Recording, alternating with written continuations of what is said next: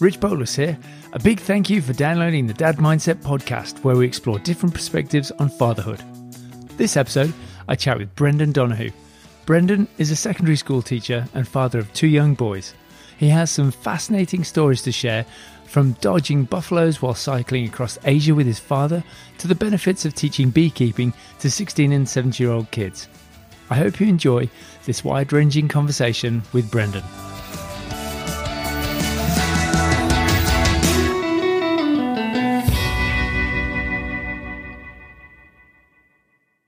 Brendan Donahoo, welcome to the show.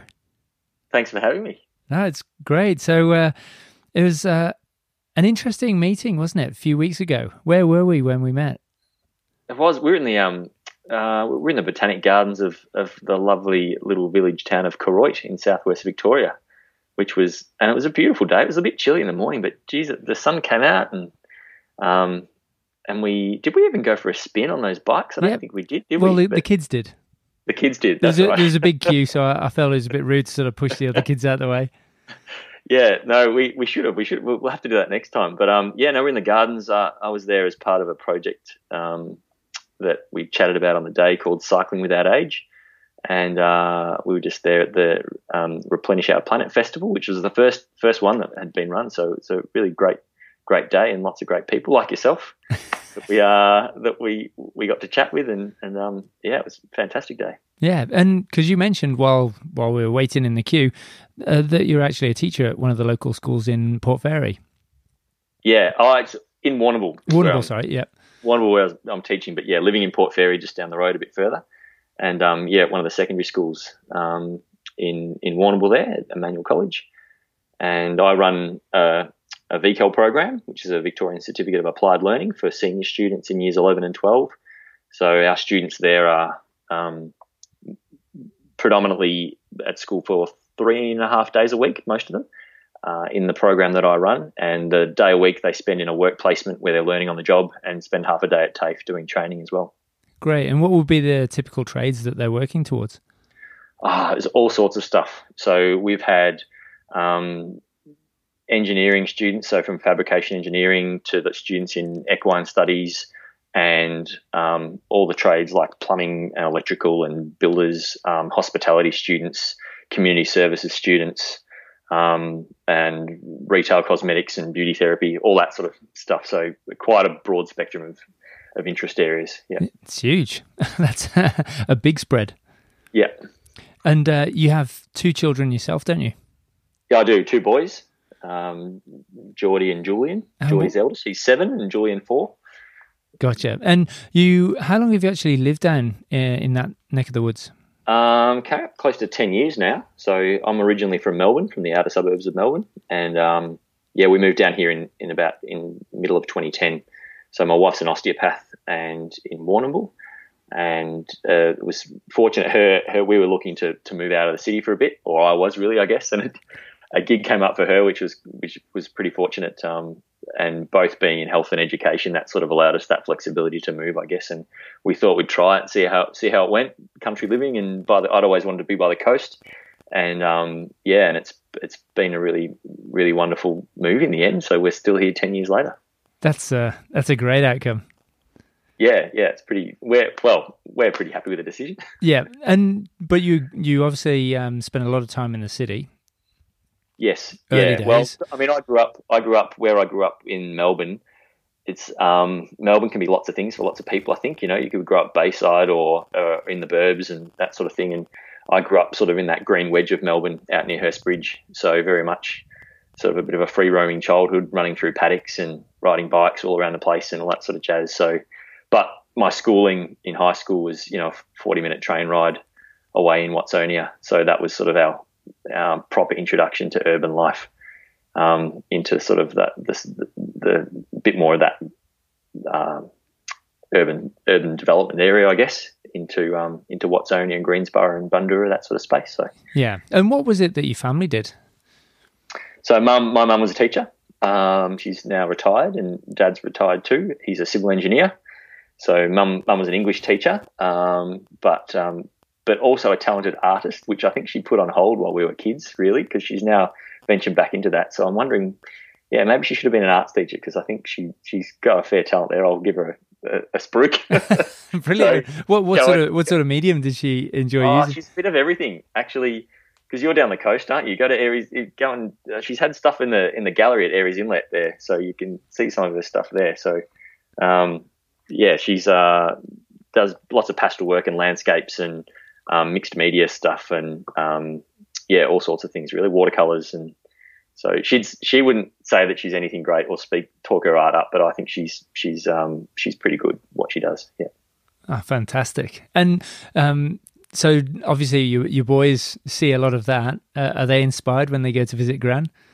Yeah, they so going to grandma and grandpa's is always good fun. There's lots of art and craft goes on, I guess, and um, they love their drawing. My wife's a, a pretty. That, I think one of her major major skills is getting the kids stoked on into all sorts of art and craft craziness. I sometimes come home from my day at school and uh, you can see there's just remnants of everything covered in all over the living room, you know, from, from the days of art, art and craft activities. So, yeah, they they're pretty keen on their art too. Yeah.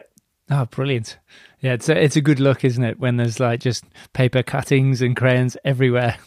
Yeah, there's been like yeah, exactly, and there's been a bit of um Christmas decorating going on at the moment, like homemade Christmas decorations and all that sort of jazz, which is pretty cool. Oh, they're so. the best. oh, fantastic! And so, just going back to you, you, what your parents. So, what was it your dad actually did? Because he was a, an yes. engineer, wasn't he? Yeah, so civil engineer. Um, he worked for Telecom back in the day when it was still Telecom before it became Telstra.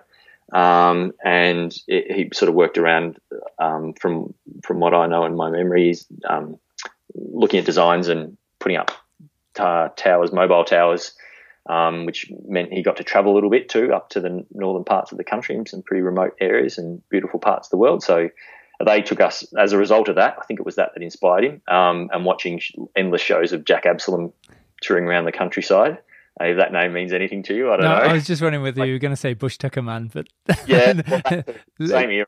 Same gotcha. Okay, yeah, I totally, totally uh, know Les Hiddins. He's one of my heroes. Yeah, yeah, yeah. So, um, and so we they took us traveling around Australia when we were kids in 1988. So packed us all up and put us in a camper van, travelled around for six months.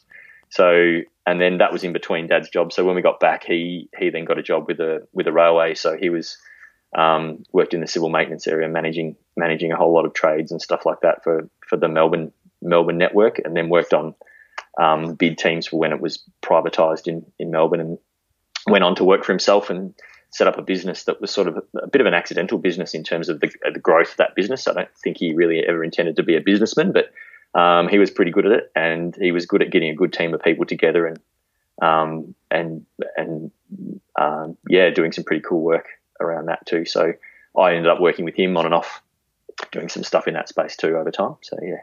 Yeah, and one of the stories you told me, um, I desperately want to go back to the uh, six month tour around Australia. Don't worry about that. But okay, um, you, you said you were in a, a, band playing a gig, but you were working for your dad at the same time. So what happened there? Uh, yeah, that was you know that you do these things like so. Part of my musical journey, I guess, in career as a musician in my 20s, I was playing with a band by the name of Symbiosis. Um, some awesome blokes. Um, I got to spend several years with doing all sorts of stuff, recording albums and playing big gigs and touring around. And but at the same time, still trying to earn a dollar and do all that. So um, I think we were in Coffs Harbour, having played a gig at a place called the Hoey Moey, and uh, I had to go looking next that our payroll tax was due for the company. So while some of the other guys were having a sleep in or get going for a surf, I was wandering around looking for Wi-Fi in Coffs Harbour so I could lodge the, the company's payroll tax with the old laptop. So um, yeah, that was it was always interesting trying to blend those two worlds. I think yeah. that definitely sounds like two very different worlds clashing. yeah, yeah, it was. It was.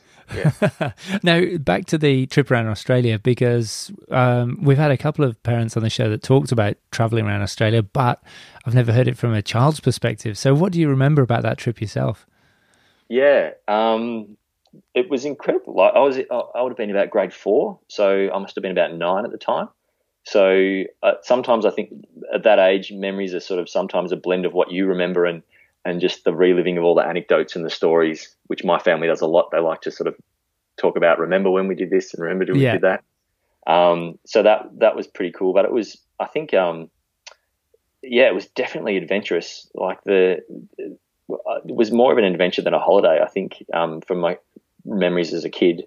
You know, we had our, our bikes on the back of a, a wind up um, or a pop up caravan, and so Dad thought he, and we were driving around in a Ford station wagon. So Dad, Dad thought he was like four wheel driver and had a, but we weren't that at all. It was just very much the domestic kind of thing, but that, yeah.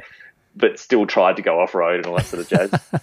so we'd take our bikes riding all over the place, and you know, endless um, hours in information centers scouring for information, and we had um, uh, I'm trying to remember the name of the author. There was a great bird book, might be um, I think it's Graham Pizzey. I might be wrong. Um, is it? Hang on. Look, I've got it on my shelf over here. Hang on. Yeah, I can see it. The Field Guide, the Field Guide to the Birds of Australia. That's what it's called. And we had a copy. I've got a new copy now. That it's funny, you know. I get my kids are now starting to look through that because I remember one of the things of that trip. We with lots of hours in the car. We'd get this bird book out and go through and create lists of all the birds we'd seen. And could it have been that one? Oh, let's check the map Is their migratory area, that's where they'd live and all that sort of jazz. So, um, yeah, there's all sorts of cool things like that that we used to do. So, um, I think that what we we come across other kids that were doing, their parents say, "Come on into the van, time to do your your learning by correspondence or by distance ed or whatever." We didn't have any of that, so Mum just gave us all a journal and said, "Write down, you know." Whatever you um, you know, do observe from the day, or kept like a little diary, and we'd cut and paste all the information we'd find from our trip and, and travels and stuff like that. So that was really our learning and and and sharing the stories and and I think by the end of it, all the kids, there were four of us. My oldest brother would have been 10, 10 or 11, and the, my younger sister would have been about uh, three, I think, at the time. So we we got to the stage we could set up the caravan and do all that without dad being around. so that was our big, yeah. our big accomplishment by the end of the six months. So yeah, it was a pretty cool trip. Oh, fantastic! Yeah, because was, was it like a Jayco thing where the, the yeah yeah the rooms yeah. pop out? Yeah, so Jayco Swan or something like that. Oh, yeah. perfect. Yeah. yeah. you've got to get it right though, because you don't get those supports in, and you're going south oh, in the in the middle of the night, holding holding things up under the you know holding those things the beds that would slide out and making sure you had to get them in the hooks just yeah. the right way and you know, and you'd hear, you know, there would always be a moment of, or days here and there of parents swearing and cursing that something hadn't wound up properly or the fridge had swung open during the trip. Mum had this ingenious system of, um, if we were driving on corrugated roads, she'd just put the washing in a plastic bucket with a bit of soap and water, and then by the time we got to the destination, that had basically worked like a washing machine. So she could and, and hang them out. So as know, long as the lid I, didn't pop off. Yeah, exactly. I don't think that had ever happened. So, um, yeah, so they they'd come up with heaps of cool little little tips and tricks too. And I guess you, as a kid, you learn from that. So, um, I think there's definitely lots of little things like that. That not that we've ever sort of we're not amazing adventurers ourselves at this point in time, but um, yeah, there's all that stuff that you learn from. Oh, fantastic! And so that was the six month trip. When you went into uni, you obviously studied music at uni, didn't you? Yeah, I had a sort of a bit of a broken journey. So I started out doing an arts and engineering degree. I think engineering lasted about two weeks, much to the dismay of my father, I think. So um, I did arts for a year and then sustainable tourism development, switched unis, did a bit of this and a bit of that, and then went and worked for a year. Again, that was in railways sort of stuff um, before I, and just doing administration sort of work before I then decided to make the, the, the full, full jump into music. So, um, yeah, and studied did a, a two year advanced diploma at what was NMIT at the time, but now Melbourne Polytechnic, and then that sort of transitioned into an arts degree at RMIT in music industry studies. So, which was cool because you got a chance to meet music business people and other artists and all sorts of people that were interested in pursuing careers in music. So, yeah, and it goes without saying that I think you had the coolest job when you're at uni. also, one of the best paying by the sounds of it. Oh, this is the clown gig you're talking yeah. about. Yeah, I was a cl- yeah had a, a, little bit of a part time job as a clown, um, which was great. The money was fantastic as a uni student. It was hard work and hot work, and you had to like navigate. You do all your makeup, and then you jump in the car to go to a kids' party or a festival or a fete or something like that. But you'd be driving around, and I was driving a light blue Sigma station wagon, like with the velour interior and everything. Yeah. So it was kind of like a it was a bit of a clownsmobile, but um, yeah, you'd pull up at the traffic lights and people would look at you and you'd look back. it's sort of yeah, they'd just be shaking their head or whatever, thinking literally, who is this clown next to me? yeah. So yeah, um, but it was good fun, you know, and you know you learn some skills from that too. Like I can juggle now, which is a really useful skill. Yeah. Not at all. no, no, no, but I, I, imagine you've actually busted some of these things out in your teaching role now. Uh yeah, there's a few. There's a Even few if it's just the confidence of like working a crowd. Yeah, I guess there's that. Although the juggling has come in its own. We had a, a, a um we have a retreat with our senior students at the start of the year, and last year there was a call out to teachers to say what could we do as a bit of an activity to break things up a bit, and so we ended up like I, you know, you YouTube all these great things. So I was like, I don't want to buy 250 juggling balls for kids, you know. So we found a way to make them doing the little rice and balloon wrappers and things, oh, which yeah, obviously yeah. it's not very environmentally friendly, but you know, it worked at the time. And we had 150 juggling balls pretty quickly. And then teaching kids how to juggle, but tying it into like a once they learn how to juggle, working in teams to help each other and observe each other, and then linking in with mindfulness activities because it can be quite a mindful practice when you're juggling. Yeah. You know, you get just get into the zone a little bit, and um, so it's like a nice little meditative distraction. So, um, and, is, is and that because you're so focused on one thing, you can't actually, you can't concentrate on anything else? Yeah, it's a great way to clear your mind. So, you know, if you're if you're just sort of going left, right, left, right, looking at the center ball or whatever you're doing, your mind is really focused on that one one thing. So, um, it's a very easy way to, or I find it a very easy way to forget about what else is going on and just be right, really present in that moment of juggling. So, wow, yeah. Do you use any other? Do you have any other sort of mindfulness practices? Uh, I mean, as a teacher, you pick up on a few because you programs come into schools to work with students and young people and that sort of stuff. So I've dabbled a little bit in the resilience project apps um, that those guys have, have produced.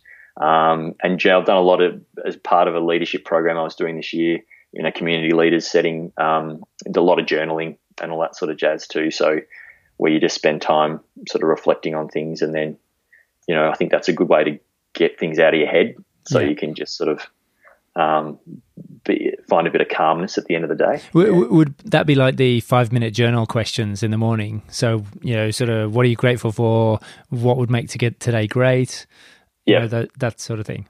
Yeah, there's a little bit of that. And I think too, come, coming from that gives you a chance to, um, to if you've got to if you clear your head a little bit my experience is that's for me that's when your best ideas come too so if you're looking for new ideas and you want to sort of try new stuff and you're trying to be creative with solutions to problems and stuff while you're in a really busy zone with lots of the little minutiae of the day going on here and there and stuff um, it's hard to find those solutions but it's amazing what happens when you clear your mind of all that stuff how a solution can just pops into your head and presents yeah. itself so. so would it be first thing in the morning then that you bust out the journal uh not, not really. My morning. I'm not a morning person.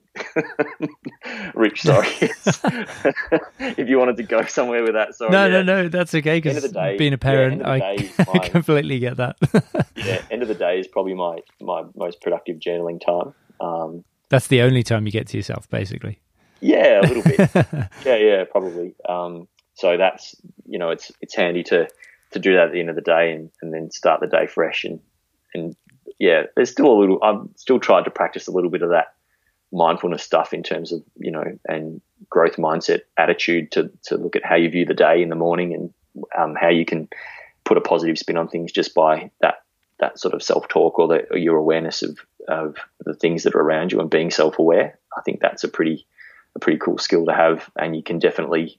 My experience is you can definitely get better at it and practice it and and ha- help that to have a positive impact on your life and how you view things. Can you talk us through how you'd actually do that?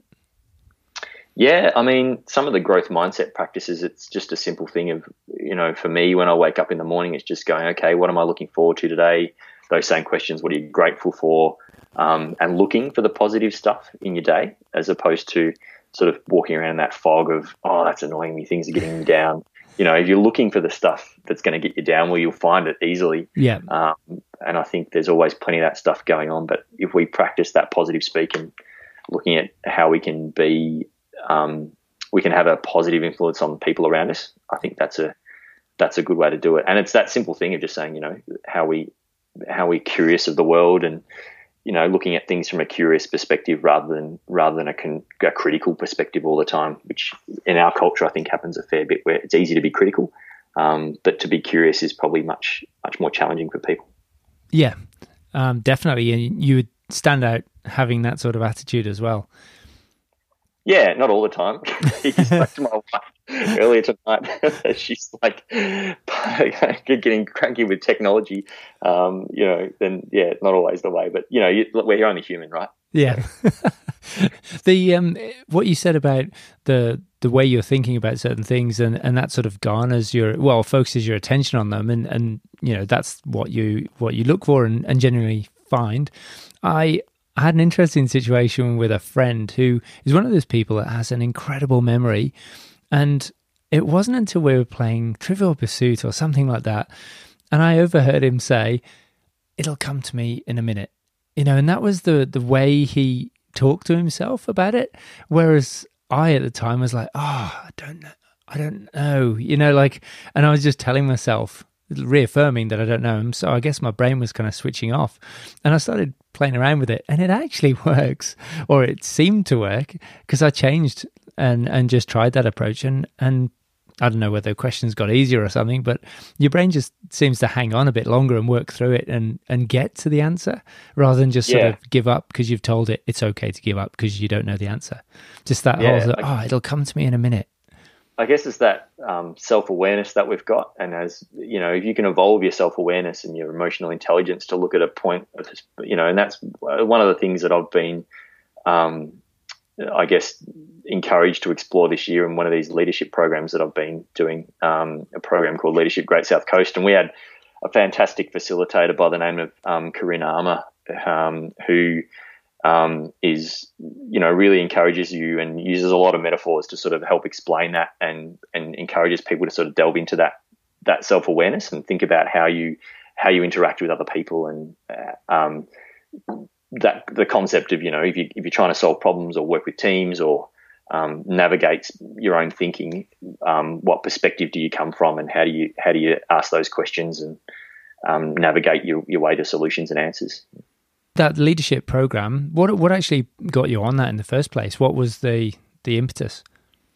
Um, I'd heard about it before in the community. It's been around for about seven years in our region, and some people done some uh, people involved have done some really cool projects and different things linked to it. And I went I, when I applied for the for the program, I was uh, I'd already had an, an idea in mind, and that was to pitch you got an opportunity basically to pitch an idea um, for the year that, that a project team would then work on with you. So there's about 18 participants, and so they, you know, those that want to pitch an idea can pitch an idea, and then everyone votes to see what ideas would get up, and you run with those projects for the year with your teams. And so I pitched the, the trying to kickstart cycling without age in Port Fairy. So, and cycling without age is a, a project that um, comes from comes out of Denmark. So, uh, and it's just really about connecting people in the simple act of riding a bike that otherwise mightn't be able to get on a bike because they might be older or fragile or living in residential care and that sort of thing. And um, so I pitched the idea and, and it, it, got up, which was great. And a team of uh, four other wonderful people um, came on the journey to to help get that started in Port Fairy, which is really cool. But can you actually describe the bikes though? It's not like you get a, you get someone from the retirement home and put them on the back of your bike to ding them along the road. they're ding, yeah. no, they're pretty cool. They're um so they're known as a trishaw, and they they I guess they're a bit like a rickshaw. Um, but the passengers are sitting on the front, and the the pilot, as it's known, or the person riding the bike, is sitting on the back. So um so you've got like a little it's like a little couch on wheels basically. So uh, it's got a, the the model that we've got. There's a few different models, but the model we've got has a little removable step, which makes it easier for, for people to shuffle shuffle backwards into, sit down, and then raise their legs onto a step where you can put your feet. It has a little blanket and a hood and all those little luxuries. Um, and yeah, and it, it's it's got a little. It's basically like an e-bike. So you've got a bit bit of power assist to ride around, and and it's it's a really a really comfortable way to travel on a bicycle or a trishaw, as it's known, and and and experience the outdoors. And um, one of the sayings is, you know, feeling the wind through your hair for the for this for this program, and it's it really does that and allows for great conversation. The the rider's quite close to the to the passengers, so and it's designed to just you know you're going slow, you're not you're not in a race to get anywhere. It's really all about the experience as opposed to it's not a taxi service. You, it's about sharing time with people and and being in the outdoors together. Yeah, and it really sort of came about from sort of more elderly people or, or people that couldn't cycle anymore, didn't it, in Copenhagen? And the ability yeah. to sort of you know continue that because it's one of the best forms of transport. It's one of the most fun anyway. Yeah, I mean, in, you you go to all those uh, fantastic destinations in Europe that are really cycling cycling friendly and and and and that's the way to get around, I guess. So um, you know that culture already being there um, really helps. I think it's probably a challenge in some ways in Australia because we uh, different parts of our country are um, have the history of, of, cycling more than others, and also then embrace cycling a bit more than, than other places. We've I know you know we've got a, a really a really strong cycling club in our small town of three thousand people that have some amazing guys that have um, ridden in all sorts of things, encourage young people. So it's you know it's a club of, of that real inter- strong intergenerational connection with people riding and their kids riding and um, and racing professionally, but equally getting involved in events like the Murray to Moyne, which is a great fundraiser um, for for um, for, for the Moyne Health Services and, and, other health services around the country that the people that enter that raise money for. So some really cool um, cool supporters of cycling, I think, which makes it easier project to start in our community. Yeah. And the actual intergenerational thing. So you've got students now from the senior college that are actually uh, piloting the bikes and taking uh, old age pensioners out, haven't you? Yeah, that's right. So what what really kickstarted? I mean, I've, there's a friend of mine in Geelong, um, Tim O'Connor, who's an occupational therapist and studied at Deakin, and he did some research, and he's he's the one that really that really um, put me put me in contact with this cycling that age movement, and I started looking and thought, oh, this would be a great project for students to work on. So um, we, I sort of again pitched the idea of my students in Warrnambool. So we've sort of got these two projects running side by side in Port Fairy with a leadership team of you know people based all around the region doing this community leadership stuff, and then my students who really it was on them to to set it up. That was part of their learning. So it wasn't just for them to be pilots, but also to start the program and fundraise for their first trishaw and build partnerships with residential aged care providers, and, and so they've done that too. And and the students, um, all credit to them. It was a really uh, long play of a, of a project. they they really had to stick it out for over a year um, to, by the time their their trishaw arrived. But to see to see them in action, training, um, mapping out where they were going to ride, and then eventually getting to that that point of being able to take elders in their community for a ride um, was just fantastic. The, the, the chatter that would happen as they're riding along and the stories they're sharing and, and just the fun, you know, the sheer fun of getting on a bike yeah. and having someone ride you along. I think you could see the joy in people's faces from both the students and the and the elders as well, which is pretty cool. Ah, oh, it's brilliant. And there's something about bikes anyway. They're, they're such freedom machines, aren't they? Yeah, exactly. I mean, I, have done a little bit of travel um, a, with organised tours and stuff on, on on on bikes before, and it's yeah, there's just something about it. It's you know, uh, I don't know, there's probably connect. It's funny that now, I've not thought of it like this, but there's probably a connection in my life with bicycles all through my life. You know, and I, I, some people probably experience this. You know, whether it's as a kid when you're making tracks. I can remember Dad used to cut the grass so we could like we had a block that was three quarters of an acre, so you could make your own tracks and jumps and everything. Yeah. And then, you know, through to, you know, when I was one of my jobs I had was uh, with the the civil maintenance side of stuff was we had to uh, map all the and sort of do all the stats on all the tram stops around Melbourne. And the best way to do that was by bike. So, you know, I got to ride every tram route every day, just oh, you know, doing stopping at every tram stop on the way, taking photos and measuring stuff. So that was all by bike, and I'd commute by bike to work, and then do a great big bike ride, and you know, go traveling around Southeast Asia on a bike. And now here I am in regional Victoria doing this cycling without age project thing. So there's kind of this little theme, I guess, that I've well, you've only just prompted that thought, so thanks. no, no, tell me about cycling around Asia on a bike. That sounds fascinating. Yeah. Uh, oh, that was, I don't know how it came about. Oh, I know how it came about. so my, we got my, lost one my, night and we woke up. yeah, no, no, no. It's, it's, actually my dad. So he, he and, and both mum and dad, but I probably guess more dad, and his friends are, are, sort of like those guys that the middle-aged lycra guys that, that found cycling and like really pumped about it.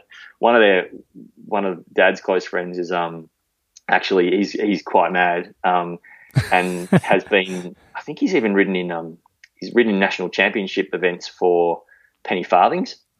So he would he would ride all sorts of crazy bikes around and and he's a great bloke and I think he he inspired a lot of his friendship group of their generation to go traveling by bike, you know, and it's a great way to travel. And they all got on board and would do these trips. And there was one through through going through um, uh, Laos from Luang Prabang into northern Vietnam, and Dad said, "Oh, do you want to come?" Um, there's a bunch of guys we're doing this one, but it's a bit of a harder ride, and if you want to come along, you can. And I'd, I'd heard all their adventures that they'd been doing and was keen to go and try it. So, um, yeah, so so off we went. So it was, I think there was about ten of us, two two of us that were um, probably in our late twenties at the time, and um, and then all these all these all these older guys. That's who, awesome. I won't say old guys; they were older guys. Yeah. Um, who were sort of uh, semi-retired or heading for retirement or just that sort of point of their careers, and they'd done a few of these trips, and it was amazing. Yeah, we I can remember following this guy, the guy that rode the penny farthing. I can remember following him down a, a mountainside in Laos, and the roads were washed out, and and he was just flying down this hill. I could barely keep up with him, but it was like that thrill of being 11 years old again, and you know, going right. Here's this big three meter gap in a road. Do I dip down in, or do I just like try and pull the world's best mono and jump over this thing? And, you know, and then a then a then a buffalo comes out of the jungle from nowhere, and you know all that sort of stuff. So yeah, it was it was a pretty cool adventure. So and learning all about that culture while you've got all these all these guys that um have experienced the world with generations more. Essentially, like a, a bunch of uncles. Yeah, it's very much like that. So, um, and that dynamic too, traveling mill with a big bunch of guys. I'd never done that before. That was really, especially that, you know, across those generations, that was really interesting. So, um, yeah, and good fun, really good fun. Must have been pretty special spending that time with your dad. Yeah, I think so. We, you know, we we're often referred to as being quite similar. Probably of all my siblings, people would say I'm most most like my dad. Um, I've sort of had that a lot of, through my life, probably just because we physically looked a bit like each other from when we were kids. you know, they get yeah. photos. Oh, look, you just like your dad. and um, so yeah, but it, it is pretty special because I think there's only there's only so many moments in your life you have to share those experiences and um, to look back on.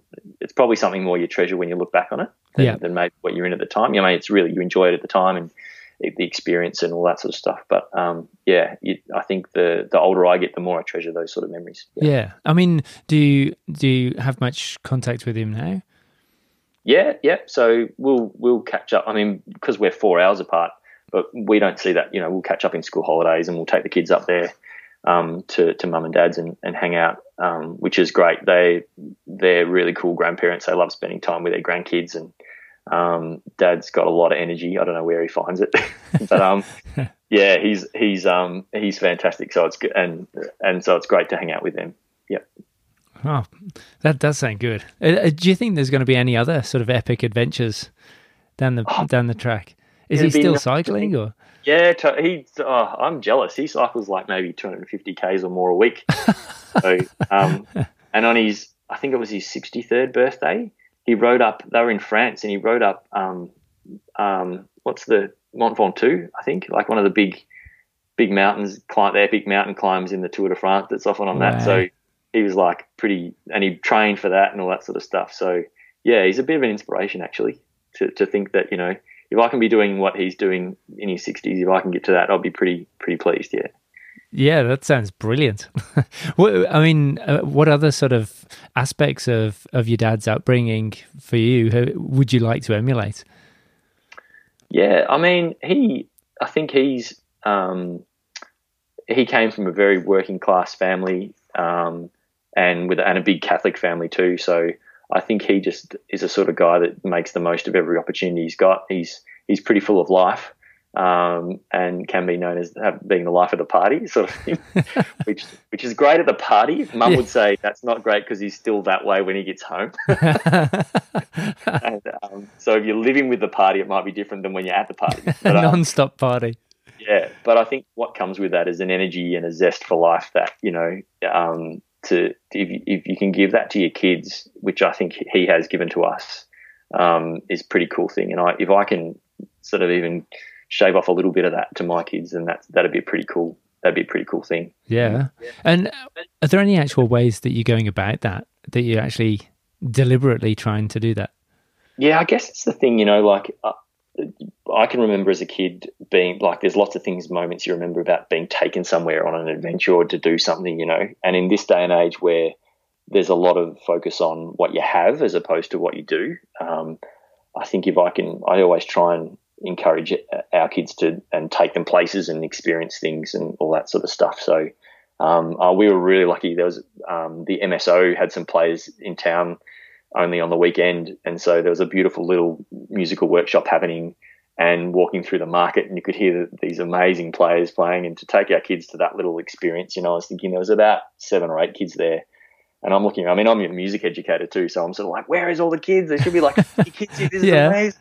Um, but you know, I'll always look out for those things, um, and we're fortunate too in the region we live in. There's always something going on that's pretty cool. Yeah, um, pretty awesome but, music festival. Yeah, yeah, all that sort of stuff. But even just to get out and explore, explore the environment that's around us. There's a lot of things to for kids to see, and I think we forget sometimes as adults if we can stay in touch with our, I guess that well, it's a bit of a cliche, but the inner child, you know, and that sense of play if we look at the world that way, when we go out and see things and you're seeing things for the first time as a kid, if you can introduce your kids to that for the first time, when you see their reactions, it's um, that's that's usually a cool sign that you've found something, and you you know whether it's a walk on a beach or down by a river or just trooping through some some long grass out the back of your house, you know, um, that that can be as much an adventure as it is going to climb a mountain somewhere overseas or you know we uh, we had a fantastic weekend in Halls Gap recently. Took the kids up the mountain to Mount William when it was snowing, you know, and you can fly all the way overseas or to Queensland or something and spend all your money for some great experience. Um, but you know, what's in our own backyard is sometimes equally worth for, for kids. That's as much an adventure, especially when they get to spend it with their parents. I think that's a that's a cool thing. Yeah, oh, absolutely. The um, what what are the sort of things that your kids enjoy the most is it just the simple things? Yeah, yeah, I think it is. Um, we've been really trying to encourage Geordie to sign up for Nippers again this year. Go to, you know, being in the coastal town and everything. Um, go and do the surf life saving thing. Um, and Uh, he's just like, I just want to, I, Sunday, I don't want to do it. I just want to stay at home in my pajamas. and I can't blame him. Like, you know, that's, when things are busy, yeah, sometimes you just want to stay home and play at home. You know, play in your backyard, kick the footy around. You know, play with your stuff, do your drawings, hang out at home. So yeah, I can appreciate that. Yeah. now, if we can take a bit of a step back, because I wanted to touch on your teaching as well. Now, because I often uh, I often look to parent uh, well teachers to get any advice from with you know sort of bringing up kids really because i think there's such a, a, wealth of information that you learn as a teacher but then practice on a daily basis so because you you started off in some pretty rough schools didn't you uh yeah not not necessarily rough schools but um i'd say challenging schools or situations yeah. especially for a beginner teacher um but and the challenges were really in i guess being new to teaching and also in in in schools that I wasn't that familiar with. But um, yeah, the, I mean, you've been, and when I say challenging school, it might be significant diversity of learners, um, managing how you navigate parent teacher interviews in multiple languages with interpreters, um, and just finding your space in how to be a be an effective teacher as well at the same time. So, um, but I mean, yeah, there were some some incidences in schools that I worked in that were pretty, you'd say, could classify as rough. Um, but yeah, the challenging aspect of that I think is mostly around behaviours, and you know, you be, might be teaching in an area where um, significantly low socioeconomic background of kids, where they've they've got to deal with the issues, and their parents have got to deal with the issues of how you get to school, getting to school, juggling work, how you do all that sort of stuff that life life is for many people. I think that that lots of other people take for granted. Um, but just to manage the day to day for a lot of those kids would have been really tough. Yeah, and as a as a new teacher, the did you actually learn particular processes or anything to deal with that, or was it yeah. more like a mentor thing with a teacher taking you under his or her wing? Yeah, a bit of both. I think. I mean, I think that's one thing many government schools in Victoria do quite well. In my experience of working in the government school system, um, you've you've got a lot of dedicated teachers that really want to help new teachers um, learn the ropes and learn all the tri- tips and tricks that they've they've learned. But you know, from systems, uh, like uh, there's a lot of schools that have taken on restorative practices over the years. Um, what, what exactly is, sort of, is, that? So that, oh, look, I'm no expert on it, but um, the the training that I've been through is really about getting getting kids to the point where they can acknowledge their own behaviours and um, sort of take ownership of their decisions and, and separating out. You know, it's when when you're trying to help them through those behavioural challenges in class situations that getting them to separate. You know, you're not having a personal attack on them when you're asking them for change or that something's not working, but to recognise their behaviours, how it impacts other people, how it impacts the relationships they have with people, and how they can change that situation so they don't fall into a pattern of, of poor behavioural choices, um, which I think is the case for many, you know, for many young people. That's a real challenge, and you, as a child, you're you can only really go on many things often from what you see in front of you. So, you know, as teachers, we're always challenged. We're you know being observed all the time. So, uh, the same way your kids would would see parents parents engage with your kids. You know, if you're if you're on your phone all day, well, then your kids are naturally probably going to want to be on a device because yeah. that's what they see you do, you know. Um, so, and that same way in restorative practices, encouraging young people to have a conversation about their behavioural choices, um, letting them know it's okay to make mistakes, and then making sure they're able to repair those relationships if there's damage done because of, of poor decision making that they've made, and and then be able to have a positive outcome to move on. Yeah, I, am really curious. Could you give us a, a bit of a say an example almost. Yeah, of... I mean, one of the schools, one of the schools I worked in had quite a structured system and approach, which is what that restorative practice system is. So there'll be scripts for teachers to follow, um, and so there's an incident in a classroom where a student um, is, you know, having some sort of behavioural issue going on, or with whether it's with the teacher or another student, you might pick them up on that and follow a series of questions through, or and if it gets to a point, they might have to be um, asked to step out of the classroom so you can have that conversation separately out of sort of earshot of all the other kids and you know going through a series of questions where it might be you know what do you do you realize why we've got to have this conversation separately? What's just happened? Um, do you realize the impact it has on other people? How can we change that? What could we do to fix it?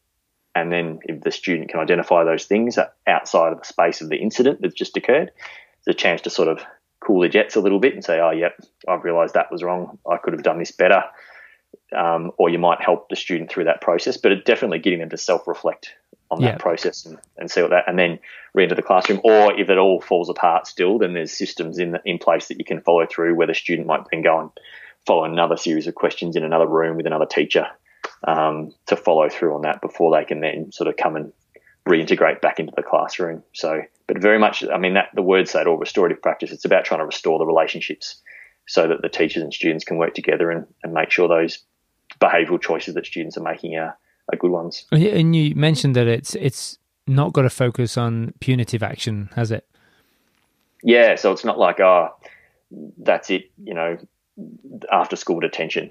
Yeah. it's, yeah. it's very much about having a conversation and separating out the the behavioural decisions of the student from from the person that they are, making sure they understand that you're not judging them as a person, but you're identifying that the behavioural choice they've made wasn't a great one, and how can they then fix it for next time because we only, as we learn, we only learn from our mistakes, right? So yeah. um, that's where the best learning occurs usually. So if we can help students learn behaviorally, I mean, it's the minefield of teaching. I never anticipated when I was training as a music teacher that all of a sudden I was going to need to know all this stuff about how people's minds work, let alone, you know, the mind of a 12 year old, you know, or when five, 13 year old girls rock up at your office as a year eight coordinator and are like screaming that someone's posted something on social media and what are you going to do about it? And it's the end of their lives and the world's collapsing, you know.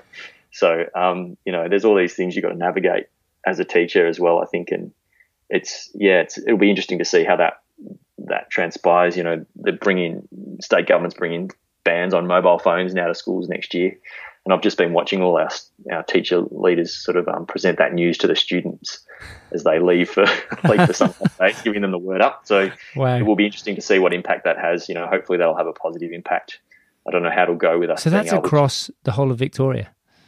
Yeah, so state schools are, are, making that ban, and because they have to, they're mandated by the government. Um, and we're a Catholic school, so we're just following we're just following step, and we've done that. You know, the school surveys parents, talks to students to get the student voice in the decision.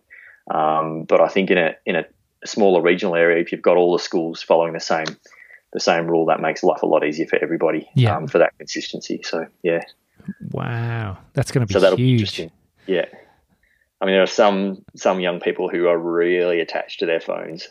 So, I, as a parent who um, you know, you try and manage screen time for kids at the same time as making them digitally literate, so they understand what technology is and how to use it properly.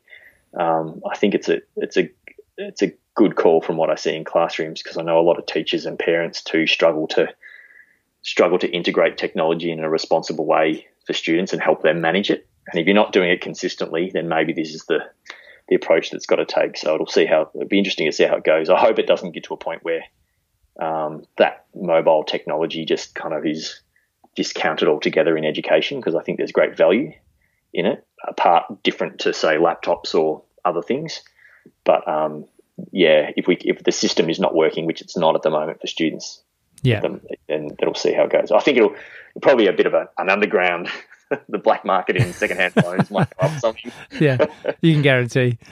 Yeah, yeah. So but it, it's fascinating, isn't it? Because I mean, even as well, speaking from my own experience, it's so addictive having a phone that you hear a ding and it's like, oh, I've got to check that. You know, yeah. like that could be something important, and you know, chances are it's it's nothing important at all.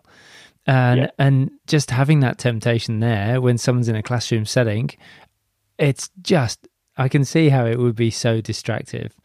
Yeah, but it's interesting you say like classroom setting. Like, what's a classroom setting these days? Like, what I try and make my classroom, if you walk into it, that it's not what my, most people would think a classroom is. You know, not rows of chairs and desks and me at the front of the room, you know, guiding all what's going on and stuff. So, um, I think classrooms, yeah, class, we're still catching up. We're a long way behind in education. Um, my thinking, and this is my personal view, is that you know we need more um, more options for students to to take on. You know, we've got in in our regional area, we've got a lot of secondary schools, but really, how different are they? You know, if if you want to send your student to a or your son or daughter to a school that offers something different in a different way, whether it's right at one end of like what John Marsden's doing with the schools he's set up, or or whether it's a Montessori school or a you know a school that runs an IB program, the um, International Baccalaureate you know, if we don't have those options for students to learn to suit their needs,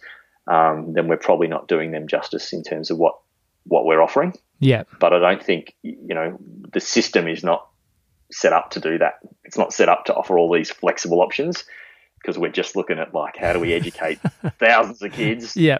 At the same time. And it's certainly not set up to iterate really quickly or as fast as technology is developing. Yeah, and you know we've got primary schools and secondary schools, so you know what happens at one, and then kids move across. Which school do you choose when you're going from one to the next, and how that all changes, and yeah, so our, our, I think um, yeah we're still trying to keep up. I think there's some significant change. I'm hoping in my in in the next uh, who knows how long. I don't want to be a teacher forever, but it'd be nice if uh, in in the next ten years that we start to see some significant change in the structure of our education system. Well, what Just, would you suggest? What, what sort of things do you guys talk uh, about in the staff room? Look, I think um, I think our focus on testing and using that data to dictate every you know a lot of decisions that we make, I, I don't think is the right right way. We need to collect data. Data is important to tell us how we reflect things, but uh, there seems to be a disconnect between that collection of data with things like NAPLAN and then at the same time as looking at the story behind every student and how we map what they need you know, there's those classic cartoons that go around about saying um, with the the elephant and the fish in the fish pond and the monkey and telling them all to climb a tree and you're going to assess how they go you know? So i've not uh, heard that one. Can you describe I mean, that? Uh, it's a link to there's uh, it's an einstein quote or something like yeah. that. You'll have to get up. I can't remember it i'll it up. I never get i'm not i'll put it in the show notes. Yeah yeah. Uh, so you know it's basically saying you know, one size doesn't fit all and yeah if we, you know, if you're doing standardized testing, that has its limitations. I mean, sure, it might have its place, but I think we put a lot of emphasis on it at the moment. And there's an interesting national conversation going on with um, the, the the two major bodies that we've got, AITSL, um, which looks after the teaching standards. I think they're the uh, federal body and the state body, um, ACARA, or the other way around. And state state education ministers across the country are meeting Alice Springs to talk about their future and whether they like merge them and just keep it under a federal model and that constant political conversation about should education be in the federal sphere or the state sphere and how that works. You know, it just gets very muddled up. And at the end yeah. of it, you've got all these young people that are trying to navigate their learning um, and and having valuable learning opportunities that you want to be um, that needs to be equitable in Australia. And I think the kind of country we are means that it's it's hard to achieve. Some communities are still finding that really hard to do. Some very clever people in our country with education, and I don't think we celebrate them enough. Sometimes that are doing some really cool projects, whether it's connecting communities. I think that's a big, strong part that we could be looking at more. How you connect your community to your school, um, and and encouraging learning to happen wherever it's needed in the community. So if young parents need help, then you bring them into the school because that's where the learning happens. And if if um, if adults need assistance too, well, then the school operates when it needs to operate to do all those things. And um, so you're really educating your whole community and bringing everyone along for the ride and valuing education, valuing the school, valuing the teachers, and all that sort of stuff. Um, I think that you know might be a bit of an idealistic way to look at it, but there are some people in the country that are doing that stuff really well. Um, I think it's just a shame sometimes we seem to focus that on uh, where there's areas of disadvantage. I don't know why we can't have that model where there's Everywhere. no disadvantage. Yeah, yeah. you know, are we implying that people that are you know more well off or that are willing to pay twenty five thousand dollars for their kids' education a year don't need to be engaged in that learning process with their kids or with the school and the local stuff? I think it probably would might help our society if they were, you know, rather than uh, potentially shipping their kids off to an expensive boarding school or, or you know, while they go and chase a dollar. Yeah. So, what would be the outliers? As in, what would be the the stand sorry outstanding schools or pro, um, systems that you've heard of them doing that? Uh, look, there's some really.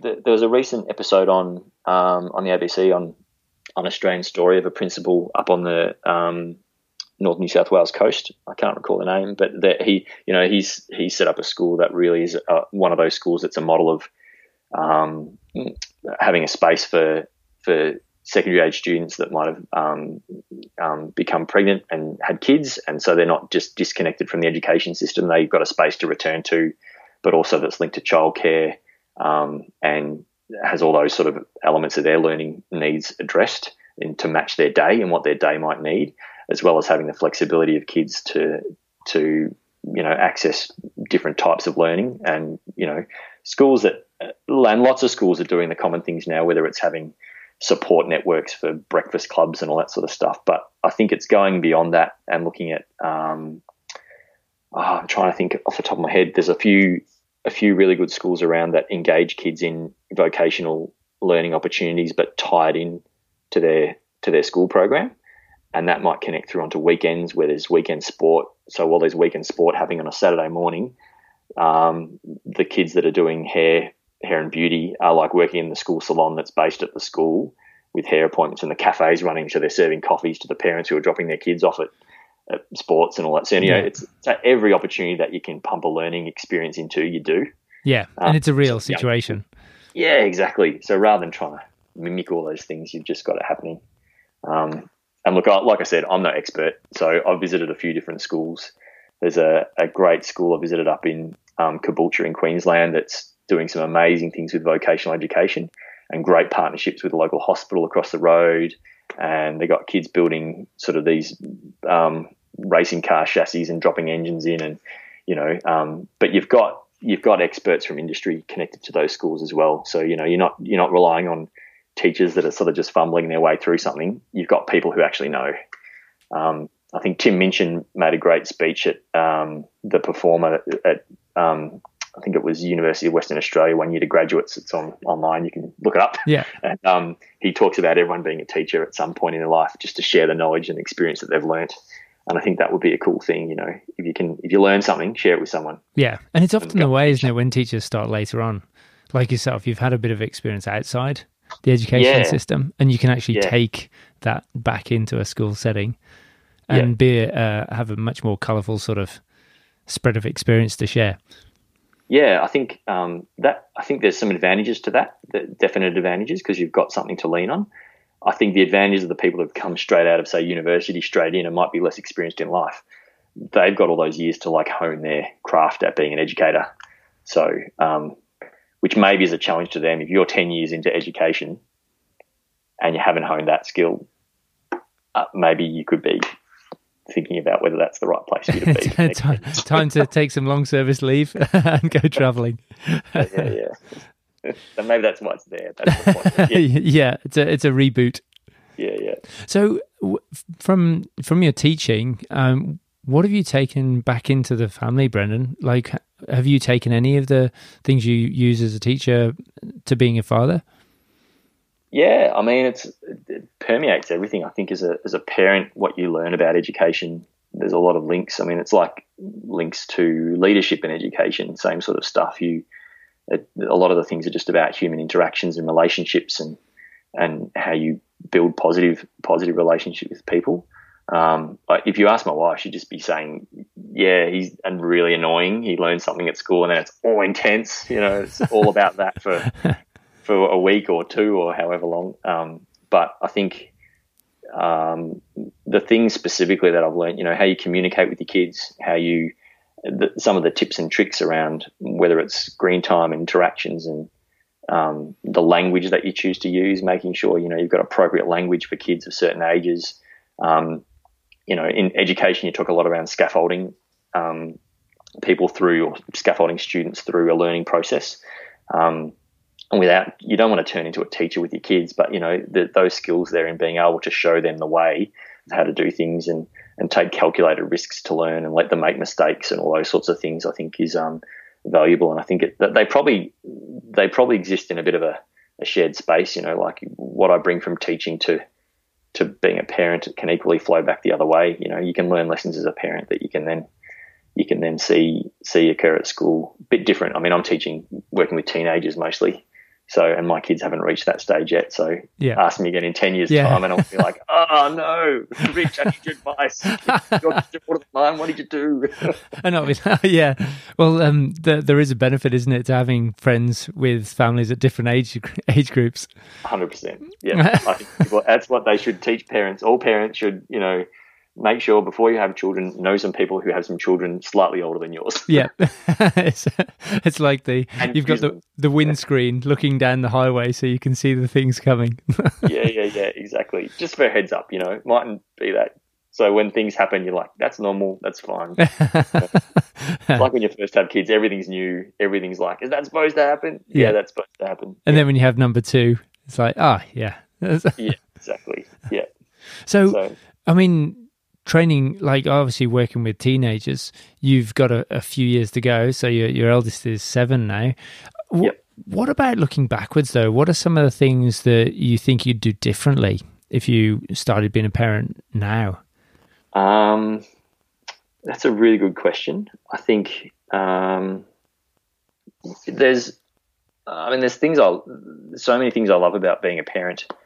And i think uh, probably there are times I just wish I could I could put more time more time into it. You know, there's a constantly that that blend of how much time you've got in life. I, I keep offering to my wife to say, hey, you know, if you want to do, you know, you could go and work some more, and I could go part time a little bit, be the dad, you know. yeah.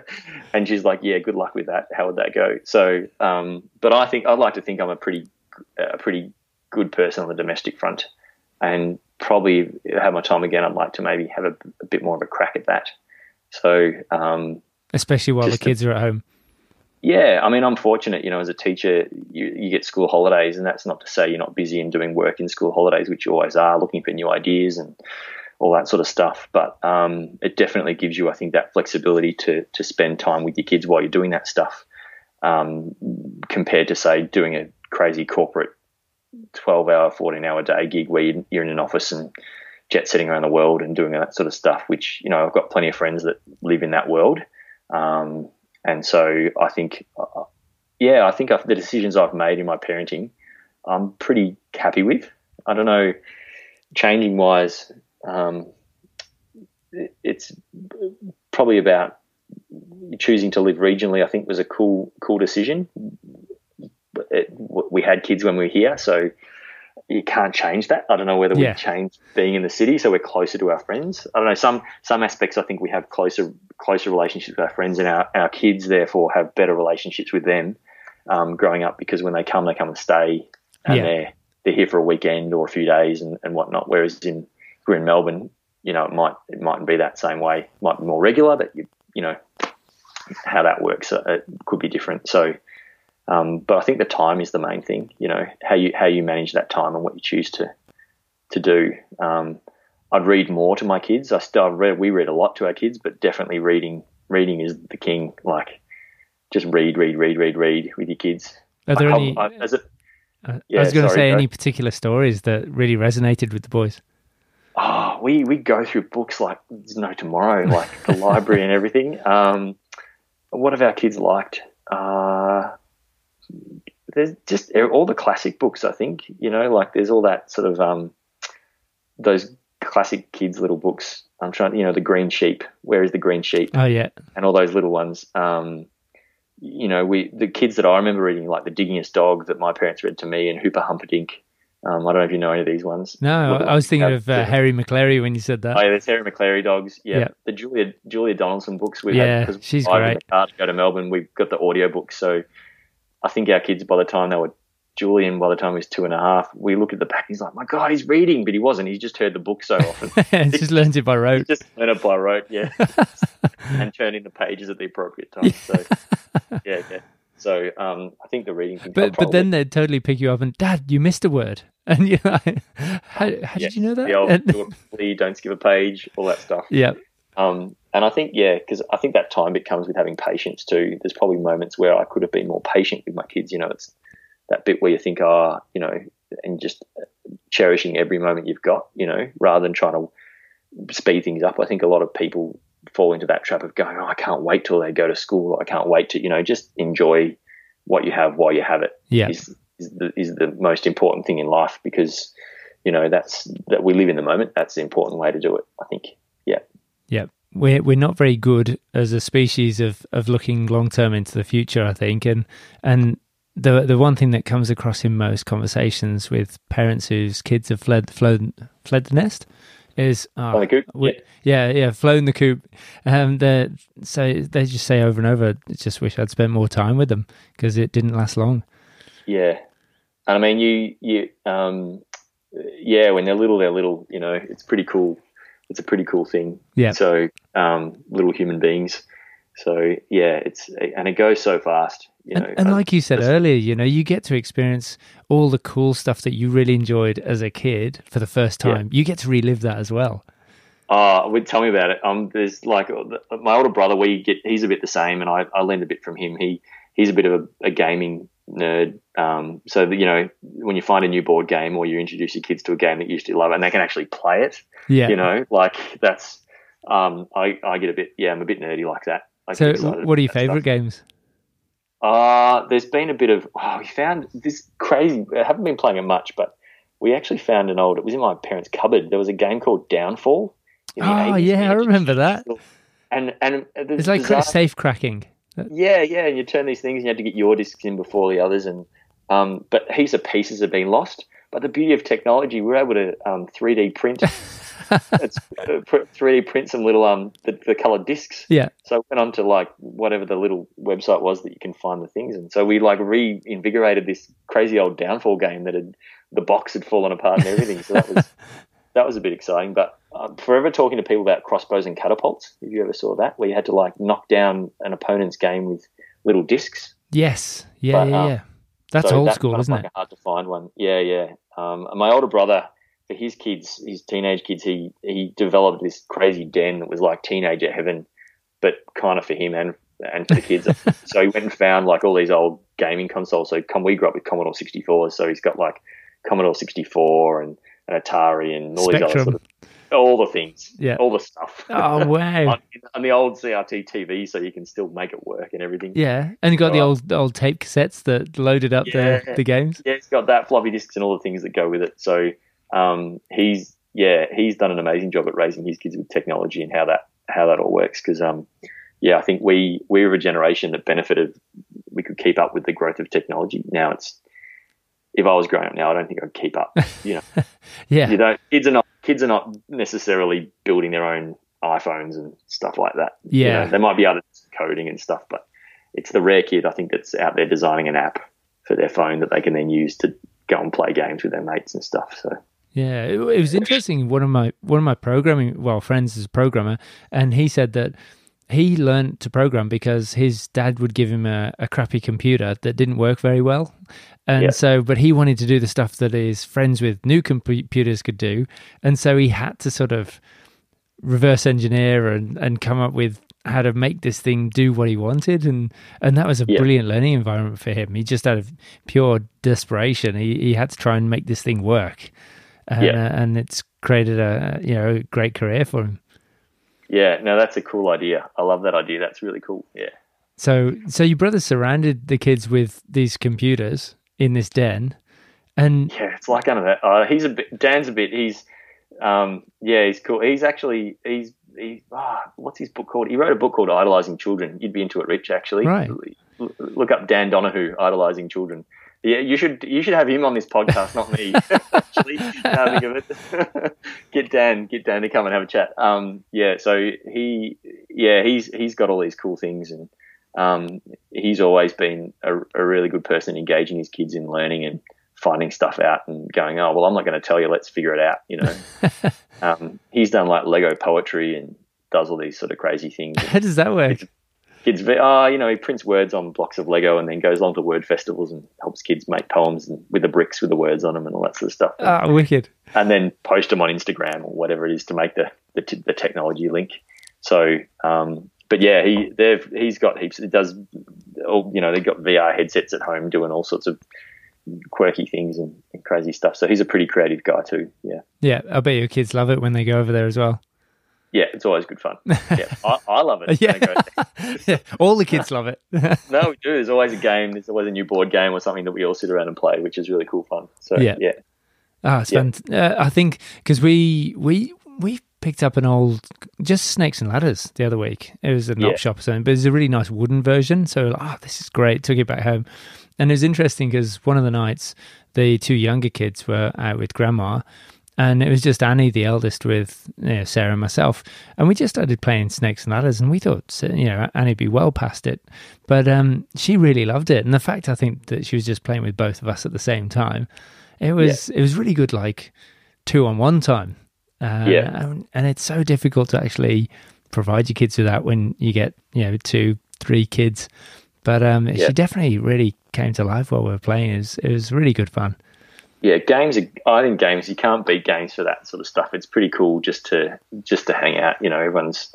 It's it's a great human interaction because while you're playing, yeah, you're playing a game, but yeah, so the interactions and all those little things that you're doing yeah. as well, and learning stuff together. Like if you get a new game with your kids and you don't know how to play it, you know, by the time they're, I don't know, in my experience, by the time they're six or so, they're already tearing out instructions and telling you what's yeah, what's what, how it's correcting correcting you done it the wrong way, and yeah, yeah. So so you become as much a learner as they do, and they become the teacher then too. So which is a cool thing. Yeah, and and even some of the games they make up themselves, like they'll come up and say, oh no, there's this game, and they try and explain yeah. the rules, and oh, I just yeah, we've had recent games of Rummikub and what else? Um, there's a game, great game called Cogs as well. That's one worth looking up. Right. Just you know, and the kids because they're sort of colors and numbers games. You know, Rummikub's like that. You know, getting sets of numbers and whatever. Um, it, kids just, especially Julian being four, you just make up. There's just rule. He's just got rules. You know, just got to make one to ten. That's the rule, Dad. Go, just get a number one to ten, and then you win. so, what was Cogs? Is it COGS? Um, Cogs is like a little strategic game. So it's a, a cool one with like sort of coloured pipes that you can connect in. So you sort of the the board is made. It's one of those games where the board is made up of the little pieces. So every time you play it, it's slightly different. Yeah. And, and you sort of put a piece down and take a piece off to, to match up colours but it has a quirky strategy because you, you, are trying to score all points for the colors you put down, and um, and basically your your lowest piece on your little counters of colors is is the one that dictates where you're at. So you can't sort of leave one color behind. I'm not explaining this very well, but it's, it's, hard on, on on a podcast to yeah. get people to yeah. this. But, um, but yeah, basically it's it's sort of a all your pieces have to move along the board. If you leave one behind, well then that's your undoing because that'll be the piece that makes you lose the game. Yeah. So, so it's not about being the furthest. So the strategy is a bit a bit different for you to, to mess around with. So my dad, as an engineer, finds it very frustrating. He can't beat the kids because he just he's like, oh. so yeah.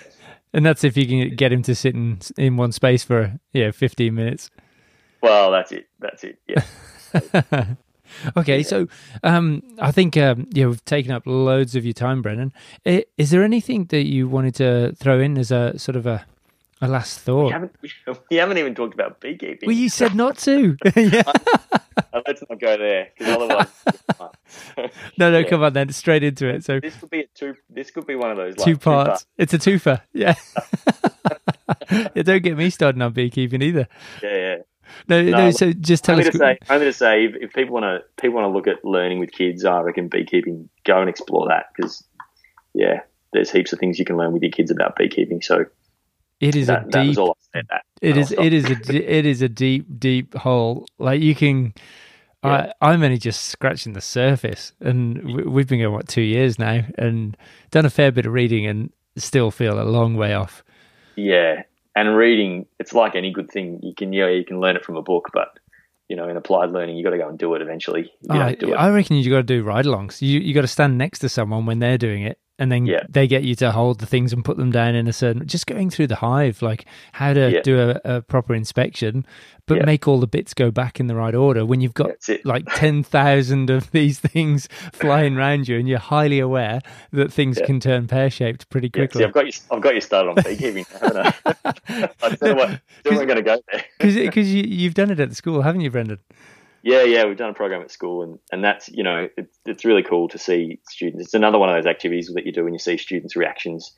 You know, you can take the the, the rowdiest bunch of boys, 16, 17 year old boys, and take them down to the hive, and as soon as you say, well, you know, the bees need to be need to be calm, and you need to, you know, oh, what might happen? Well, they'll sting you, or they'll go angry. Know, you're upsetting them, you know. So, and as soon as you say that, well, you know, maybe it's the threat of a sting or something like that, but they they're very mindful then to be slow and calm and oh it actually works. they'll self-moderate the group. So yeah. there's one that's one of the kids is mucking around. They'll they'll remind them and say hey you can't do that. Just just go easy you know, and all that sort of stuff. So um, so that's been fascinating to watch as well. Yeah. oh wow. And would that be a weekly thing with the kids? Uh, it's a bit sporadic. It's been you got to um, pick the weather i guess. Exactly. And that's where you know that comes back to that model of my experience of having schools that are flexible and yeah. having different options because you know, bees don't necessarily aren't happy to be to be inspected at every once a week at period three at ten fifteen when the bell goes. no, that's okay, for inspection. yep. Yeah. In fact, any time that suits you is generally not a time that suits them weather-wise. Right. That's what yeah. I find anyway. Murphy's law is how it goes. Yeah. So really, is it a case of you look out and go, "Hey guys, pretty nice weather out, no wind. Let's go and have a look." Oh, you send. I'll, I'll tend to. I'll be a bit more planned than that. So I'll have. I'll have an eye on the weather and what needs to happen through spring and all that sort of stuff. So, yeah. and if it turns out that it just doesn't align with when the students are there and the perfect beekeeping days there, well, then I'll quickly jump into the hives and do some inspections as they need to happen, so that we can still be responsible beekeepers. But um, yeah, where we can, we, you know, so if, if anything, our bees are probably inspected more than they need to be because. Yeah. I'll be wanting to inspect them, and then if the weather works out the next day, then the students get in. But that's that's um, yeah, that is what it is. I think just to make sure they're getting the learning and that sort of stuff. So, and what sort of things? What, what sort of things have you pulled out from you know beekeeping as a as an actual topic? Oh, it's every you know we have students not just it's not just the beekeeping stuff. Like we we map it into in our VCAL program into personal development skills. So very much built built around commerce, um, yeah, like selling. Yeah, well, team there's the teamwork elements of it. So because you know they're down there in, in, in groups of students and they've got to be sharing their sharing their skills and working with each other to know make sure they've got everything done. If they're going to work within the time frame, and they've got to be audited and organised and plan it.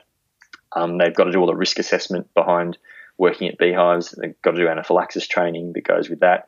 Um, we build in other activities like doing flora um, surveys around the around the, the school so they can see what you know, what are all the different species of plants that the bees might be going to find um, and forage off. Um, and then when you obviously when you're inspecting the hive, there's all the, the standard beekeeping practices that they've got to learn to go with that and stuff around biosecurity and doing sugar shake tests, which they always find a little bit disturbing because you know poor bees are getting covered in icing sugar and shake, shake, shake, shake, shake, yeah. So um, Don't so be shy. Give it a good shake. yeah, and we've got flow hives too, which are those um, crazy inventions yeah. the guys up in, in Byron made. So the harvesting process means we can take the take the hives, take the the super off, and bring it inside, um, or take it to like our open day setups where we've done that before too. So the students can then present what they're doing to other to an audience and say this is how it works and this is what it does. So there's the public speaking bit and the presentation of their project that goes in with that too. So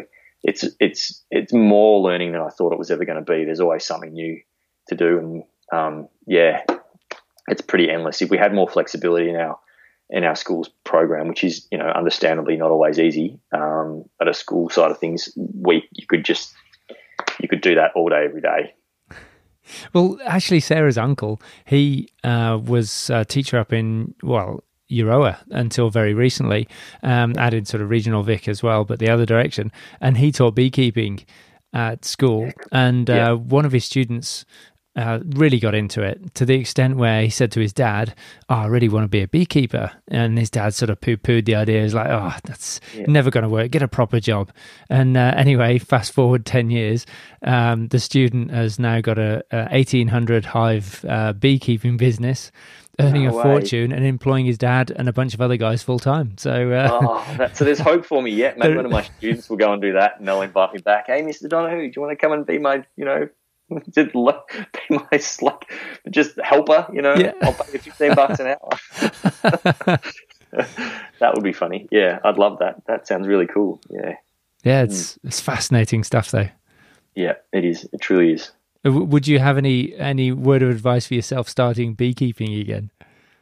Oh, so many lessons. I think, like any beekeeper, no matter how much advice you get from existing beekeepers and local beekeepers and everything, there's so much you can do wrong. You know, like we set ours up facing the wrong way and um, like uh, all sorts of different things. We did some really good things, you know, as well that I'm pretty proud of that we got right.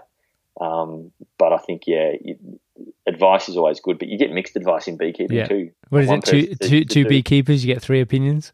Yeah, exactly. Yeah, yeah. So, um, but I do love the concept of you know that sort of the the the beekeeper that talks and communicates with their bees and that relationship they have with their bees and you know it, it's kind of it is kind of weird because you know you know the bees live for six weeks or whatever that's their lifespan and yeah. they've got and there's a lot of bees but as a hive and a collective thing you know there's there's that nice thing that a bee a beekeeper you know is looking after them and tending to them and all that sort of stuff I guess like a shepherd tends to their sheep and yeah sort of stuff. So um, that's kind of a nice thing to to that goes with it, I think, and, and getting kids to understand that too. You know, that you can look after things. It's a big responsibility, yeah.